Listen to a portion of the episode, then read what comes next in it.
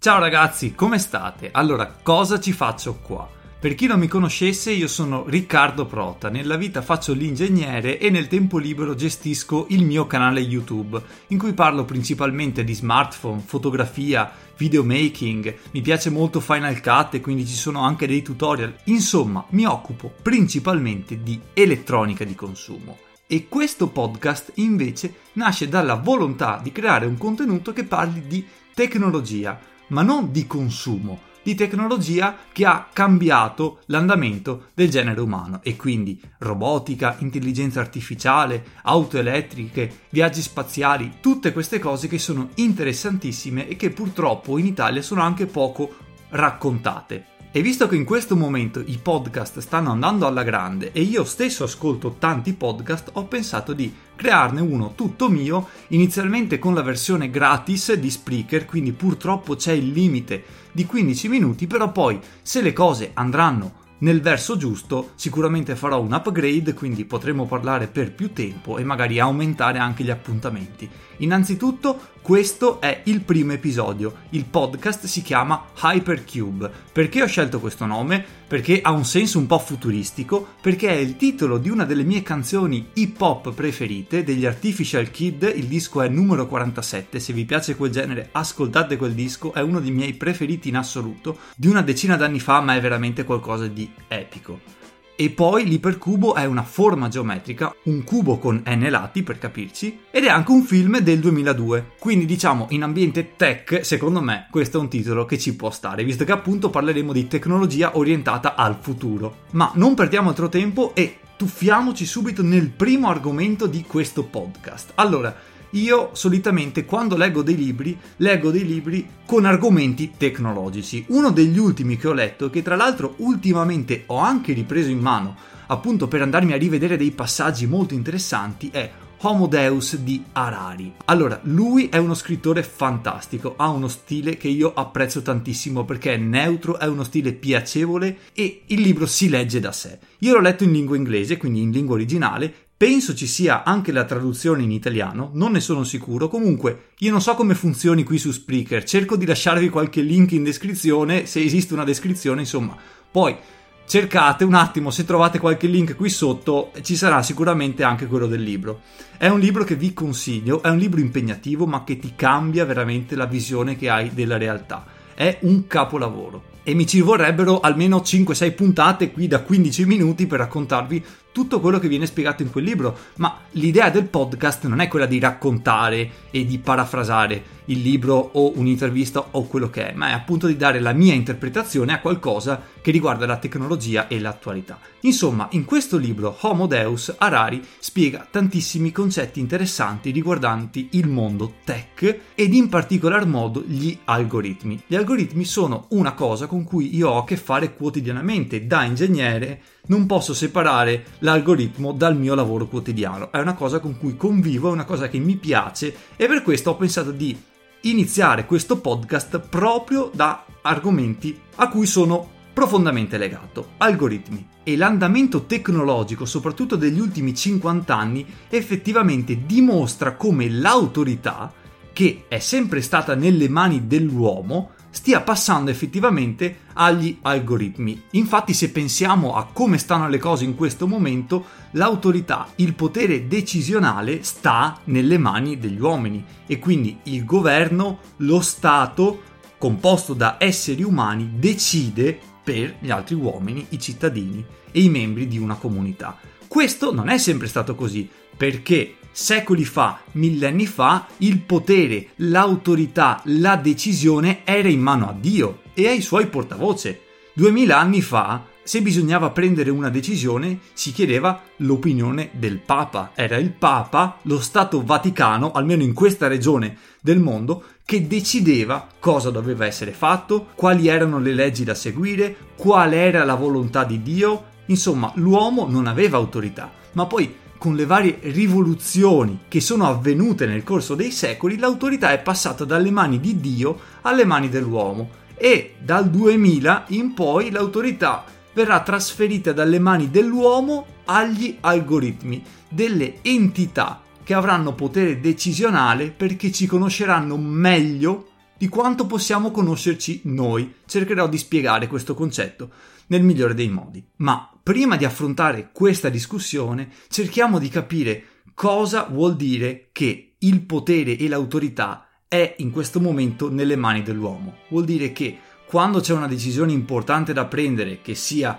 politica, personale, sociale, solitamente viene detto fatti guidare dalle tue emozioni, fatti guidare dalle tue sensazioni, vai dove ti porta il cuore. Questa frase l'abbiamo sentita non so quante volte, perché effettivamente se ci pensate i nostri sentimenti sono i più avanzati tra gli algoritmi, cioè le esigenze le emozioni di un essere umano non sono altro che un algoritmo biologico raffinato da milioni di anni di evoluzione della specie. E quindi quando qualcuno ti dice fidati del tuo cuore, ti sta dando il consiglio migliore che potesse darti, perché l'algoritmo che regola la fisiologia di un essere umano è perfezionato millennio dopo millennio e quindi rispetto a magari algoritmi moderni è sicuramente più avanzato, ma questo sta per cambiare, cercheremo di capire come. Ma quindi, se i nostri sentimenti e le nostre emozioni sono governate da degli algoritmi,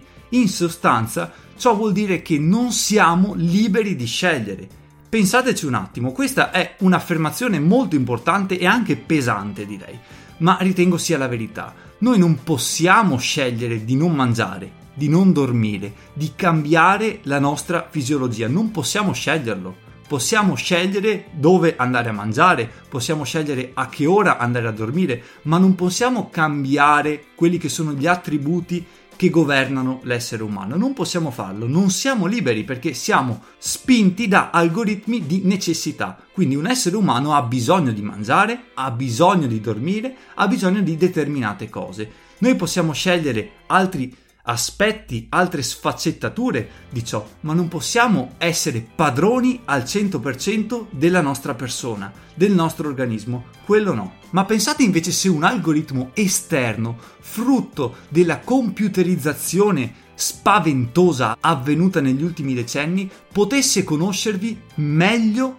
di quanto vi conosciate voi stessi. Se un algoritmo esterno potesse dirvi cosa è meglio per voi basando questo giudizio sui dati che riguardano voi. E questa è una cosa che sta già succedendo ragazzi, soprattutto in ambito medico. Ci sono degli algoritmi che possono dirti guarda, il tuo organismo è predisposto ad una certa malattia, quindi stai attento. Questo è un algoritmo, magari tu ti senti benissimo e dici no, io non penso mi ammalerò, ma c'è un algoritmo raffinato che ti può dire guarda con la probabilità del 97% nel corso della tua vita tu potrai contrarre questa malattia. È una predizione, è un algoritmo esterno che ti conosce meglio di quanto ti conosca tu stesso. La tua emozione ti dice io sto bene, l'algoritmo esterno ti dice no, adesso stai bene, ma al 97% di probabilità non starai più bene, avrai una malattia.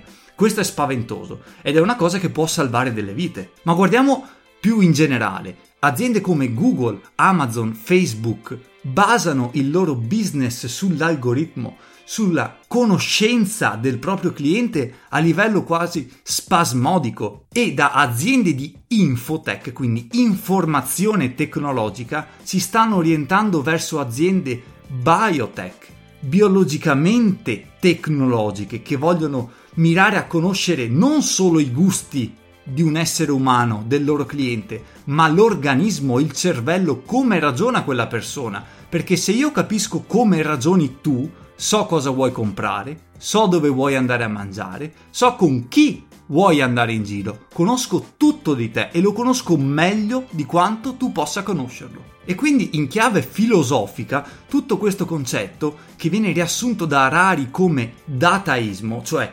l'autorità deriva dal dato, dal pacchetto effettivamente di dato riferito a te stesso, ad una persona verrebbe da pensare, ma se verranno sviluppati degli algoritmi effettivamente che mi conosceranno meglio di quanto possa conoscermi io stesso, per la ricerca della felicità e quindi del benessere, tanto vale fidarsi di loro. Cioè, se ci sono degli algoritmi che mi possono dire esternamente cosa mi piace al di là di quelle che sono le mie emozioni, che non sono altrettanto approfondite. Quindi se un algoritmo mi può dire cosa è meglio per me a livello di cibo, a livello di interessi, a livello di compagnia, a livello di zona geografica dove vivere la mia vita, in base alla mia persona biologicamente, per me, qual è la zona perfetta per vivere? C'è un algoritmo, ci sarà un algoritmo che mi dirà tu, Riccardo Prota, vivrai meglio nel pianeta Terra in questa zona geografica. È la zona che si addice perfettamente alla tua persona biologicamente ed è una cosa che solo questo algoritmo può dettare perché io non ho la conoscenza, il mio cervello non può elaborare la quantità di dati biologici che provengono dal mio corpo, ma un algoritmo esterno potrà farlo ed è pazzesco. Ma attenzione ragazzi perché gli algoritmi governano già le nostre vite, ma magari non ce ne accorgiamo, non ci abbiamo ancora pensato. Quando aprite YouTube non siete liberi di guardare i video che volete, perché nella vostra home compariranno dei video selezionati da un algoritmo per voi in base a quello che piace a voi. Ma se io pubblico un video non ho potenzialmente la visione di 8 miliardi di persone, cioè la popolazione del pianeta Terra, ma il mio video verrà elaborato dall'algoritmo e fatto vedere solo, fatto conoscere solo alle persone che l'algoritmo ritiene interessate, non a tutto il pianeta. Io non posso parlare a tutto il pianeta, posso parlare solo alle persone che vengono targetizzate dall'algoritmo. Punto, è così, non ci puoi fare niente, prendere o lasciare. Ma molto di più ragazzi, Google Maps. Quante persone ormai, io in primis, usano Google Maps al posto del proprio istinto? Lasci che sia un algoritmo a guidare le tue scelte in strada piuttosto che il tuo istinto. Magari tu andresti a destra perché pensi che il percorso sarebbe più breve da quella parte, Google Maps ti dice vai a sinistra, dove vai? Vai a sinistra perché ti fidi di Google Maps, perché è connesso al traffico, perché è connesso al cloud, perché è un sistema che conosce meglio la situazione, conosce meglio la strada rispetto a quanto possa conoscerla tu. Quindi questo è già realtà nel futuro sarà realtà a livello ancora superiore perché ci conosceranno biologicamente, perché quando leggerai un libro ci sarà un sensore che trasmetterà ad Amazon i tuoi segnali biometrici, quindi saprà se a Riccardo Prota piace leggere un libro romantico oppure un libro di tecnologia, lo sapranno e ti venderanno esattamente quel libro che piace a te e non che piace a qualcun altro magari. Quindi questo è veramente impressionante. Ragazzi, io per oggi ho parlato anche troppo, penso di aver superato il limite, adesso vediamo. Mi raccomando, se vi è piaciuto fatemelo sapere in qualche modo, lasciatemi un commento, scrivetemi in chat su Instagram dove volete, fatemi sapere se queste cose vi piacciono e noi ci vediamo alla prossima qui sul podcast, su YouTube, su Instagram, ovunque. Ciao!